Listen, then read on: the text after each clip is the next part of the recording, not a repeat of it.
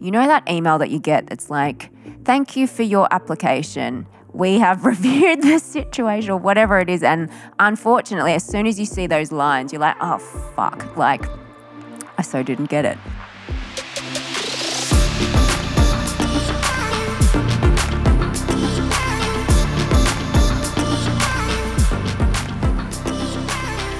Hi, guys, and welcome back to the Rach Active podcast. We're bringing you insightful conversations to help you live an active and inspired life. So make sure you hit subscribe so that you get the latest episodes as soon as they are released.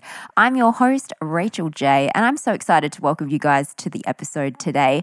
Now, if you've been listening to the podcast for a while, you'll know that we deliver some longer form conversations with some really inspiring and amazing guests. And I also deliver some solo episodes which we get stuck into some really juicy topics to help you along your health and wellness journey. Sometimes you're thinking about that just in terms of your physical health, but really on the podcast, what we aim to do is to help you improve your physical, emotional, and mental health. Today, we're going to be talking about rejection and failure because this is something that we talk about a lot on the podcast. I always ask my guests about their rejections and failures. And it kind of came to me that I never actually have asked myself these questions. And so I thought I would go through my biggest failures and rejections, the lessons that I've learnt from them, and also tips to help you overcome rejection and failure as you experience them in your life. Because obviously, we all do experience rejection and failure. And sometimes it does stop us from moving forward in the direction of our dreams or the things that we desire in our life. But I would say more so that it's the fear of rejection or failure that probably stops us more. And I think there's a difference, right? We've all experienced being rejected, we've all experienced failures. And it's the fear of having that happen again that may be the big piece that stops us. So, I think what sparked this as well is recently one of my girlfriends has just come out of a relationship, um, a quote unquote, it's complicated relationship. And she wanted the relationship to progress forward and he he wasn't so keen and so that was quite difficult however you know this is probably not an uncommon thing that we experience um, so we've had a, a, quite a few conversations around it. And I've found myself oftentimes, sometimes I really have to remind myself when I'm talking to my friends to not go into coach mode because then I start to like say, oh, you need to get onto that meditation and all these kinds of things. So I'm saving it for the for the podcast. But that was one of the things that she's gone through recently and just because it's not been the first time, it kind of becomes this thing where you stack those rejections and failures and then begin to label yourself as someone who always gets rejected or someone who always fails. And so I think there is a danger in that because you then are not looking at the situation as an isolated situation, but you are compounding all of the different experiences and then creating a story about yourself labeling yourself as someone who always gets rejected or someone who always fails. And of course, that's not going to be great for your self worth, right? And then it just creates this loop and spiral. And then you can really get into this really downward spiral of how you feel about yourself, how you feel about future rejections and failures. So, that's probably one thing I would just, just spinning off the top of my head that we need to be careful of when we do experience rejection and failure is to not stack them and to make sure that we are taking looking at the situation as an isolated situation.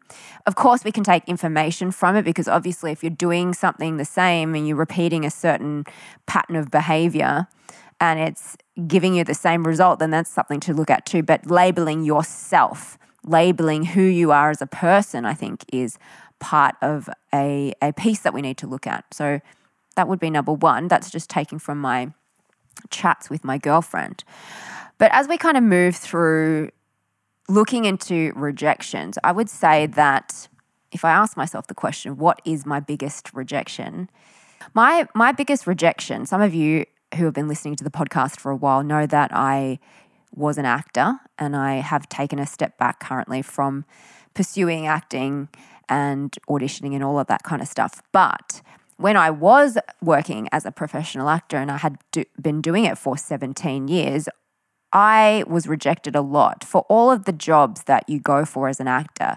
I would say 99% of the time you don't get the job. So you're going for, you know, out of 10 auditions, you might you might not even 10, 100 auditions, you might book, you know, a handful of jobs if you're lucky. Most actors are out of work most of the time.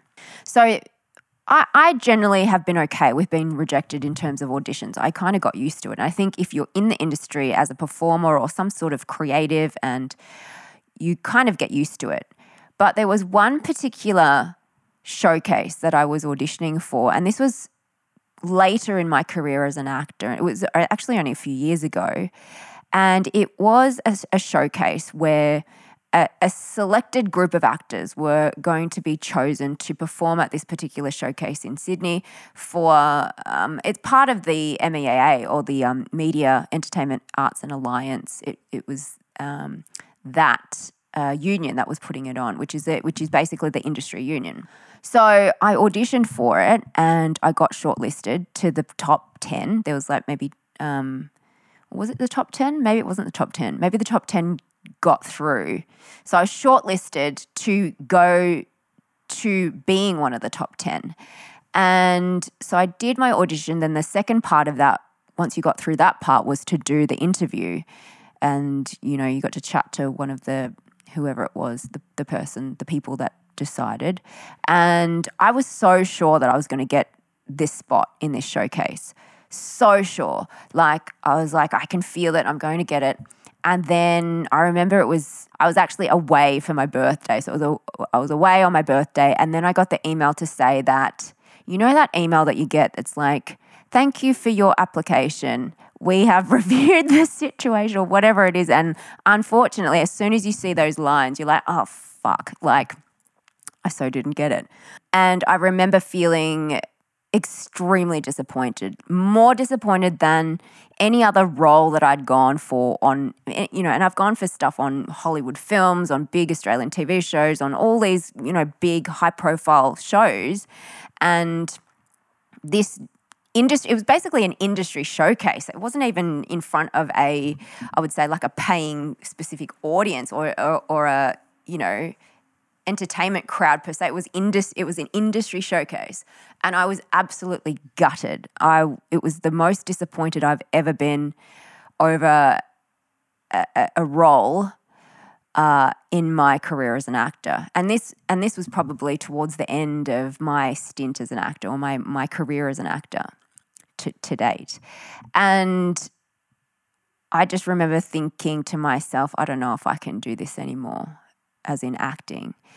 And I had been thinking about stepping away from acting for a while. And I, I think anybody in this space who is either an actor or it, doesn't have to be in this creative space in terms of your career, but sometimes when you've been doing something for a very long time, when you're thinking about stepping away, it's difficult because you've so identified or your identity is so wrapped up in this thing that it was a scary prospect. You know, if I let this go, if I let acting go, what am I going to do with my life? You know, I hadn't really thought beyond that. So, those are the kinds of things that were coming up for me when when I didn't get this this spot on the showcase. And so, I guess my next tip, aside from not labeling yourself as a person who always gets rejected, the second tip I have is to feel the emotions and let them pass through. Because oftentimes it depends on the rejection. Sometimes they kind of brush past and you don't really feel too much and you can happily move on with your life.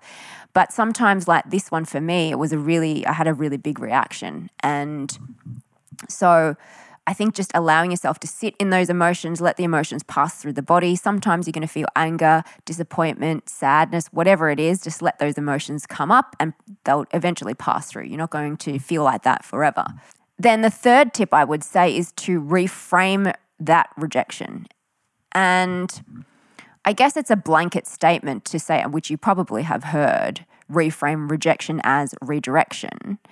Or I would say see direction as guidance, right? Into a different path or away from that particular circumstance, event, whatever it is. It helps to pull yourself out of that emotional reactive state, looking at the circumstance from a broader perspective and kind of just taking note of what comes up. And for me, like I said, I was getting these thoughts of, I think it's time to step away, which I already had been thinking about, you know, prior to this happening. And I think this just reaffirmed what I already was feeling inside of me. And it's a scary thought, like I said, too. I think oftentimes when these things happen, if it happens multiple times, it's something to look at. Like something is telling you, and I don't want to get too woo woo about this, but I do have a very strong belief that, you know, the universe, whatever higher power, you can call it whatever you want to in terms of language, but that there is something kind of overarching that's guiding us through life, right? And so, kind of looking at that redirection, going, what is it trying to tell me it's trying to guide me in a certain direction. And I think I was already feeling like I wanted to step away. And so this was just another piece that was like, I think it's time to step away. It still took me probably another year or so from that moment before I actually did just step away from acting. But when those things come up, I think it's important to pay attention to those feelings and to those thoughts that pop up, especially the ones that are reoccurring. When they occur, consistently over a period of time, I think that's when you really need to listen to it. So, reframing rejection as redirection or as guidance, I think is a great way to look at it. It takes you out of the seat of being a victim in that circumstance and puts you more in a ownership position of the situation because then that rolls on to step number 4 or tip number 4 which is to choose your response to it and take a definitive action. So you can have a look at the situation, the emotions of past, look at it as a redirection. And it might not be the case of the same as me where I wanted to step away. Maybe it's maybe something that's coming up for you would be no, you've got to try again, but just go in this direction. You know, let's try this instead. So choosing your response to it and taking anything from the experience that might help you moving forward. So if you are going to, for example, if I was going to, I guess, audition again for something else, maybe there's something that I could have taken out of that experience that would help me, more information that would help me in my next audition, something like that.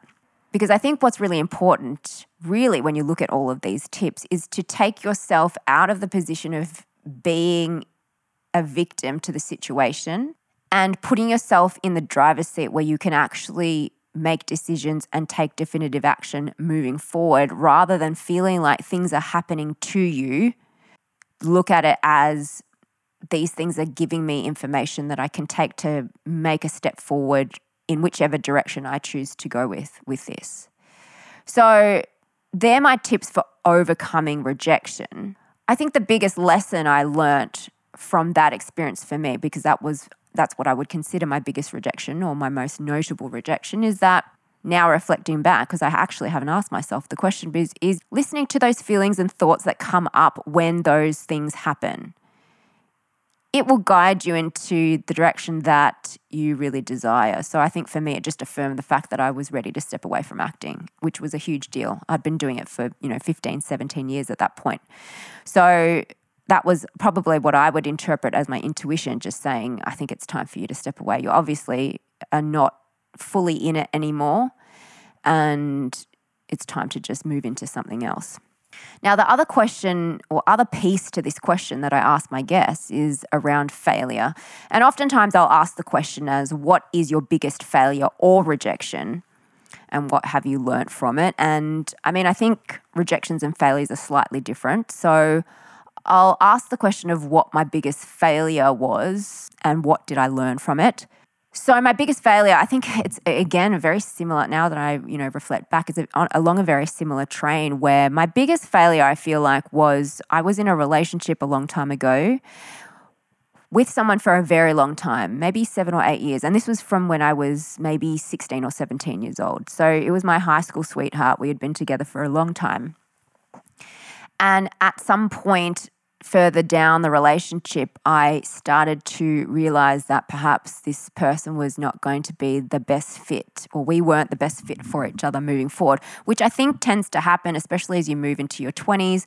It's when you're starting to develop yourself as a person, as an adult, you're discovering things about yourself. And oftentimes, I do, I, I do feel like I hear this story quite a lot that anybody that sort of got together when they were in their teens, maybe, and they're together through to their 20s, they change so much. You change so much as people that it kind of seems quite logical that you may just notice the differences in who you are as people, who you are becoming as people, that moving forward is possibly not going to be the greatest fit. So I definitely felt that. And because I had been with this person for such a long time, I felt a lot of pressure and expectation that we would be together forever.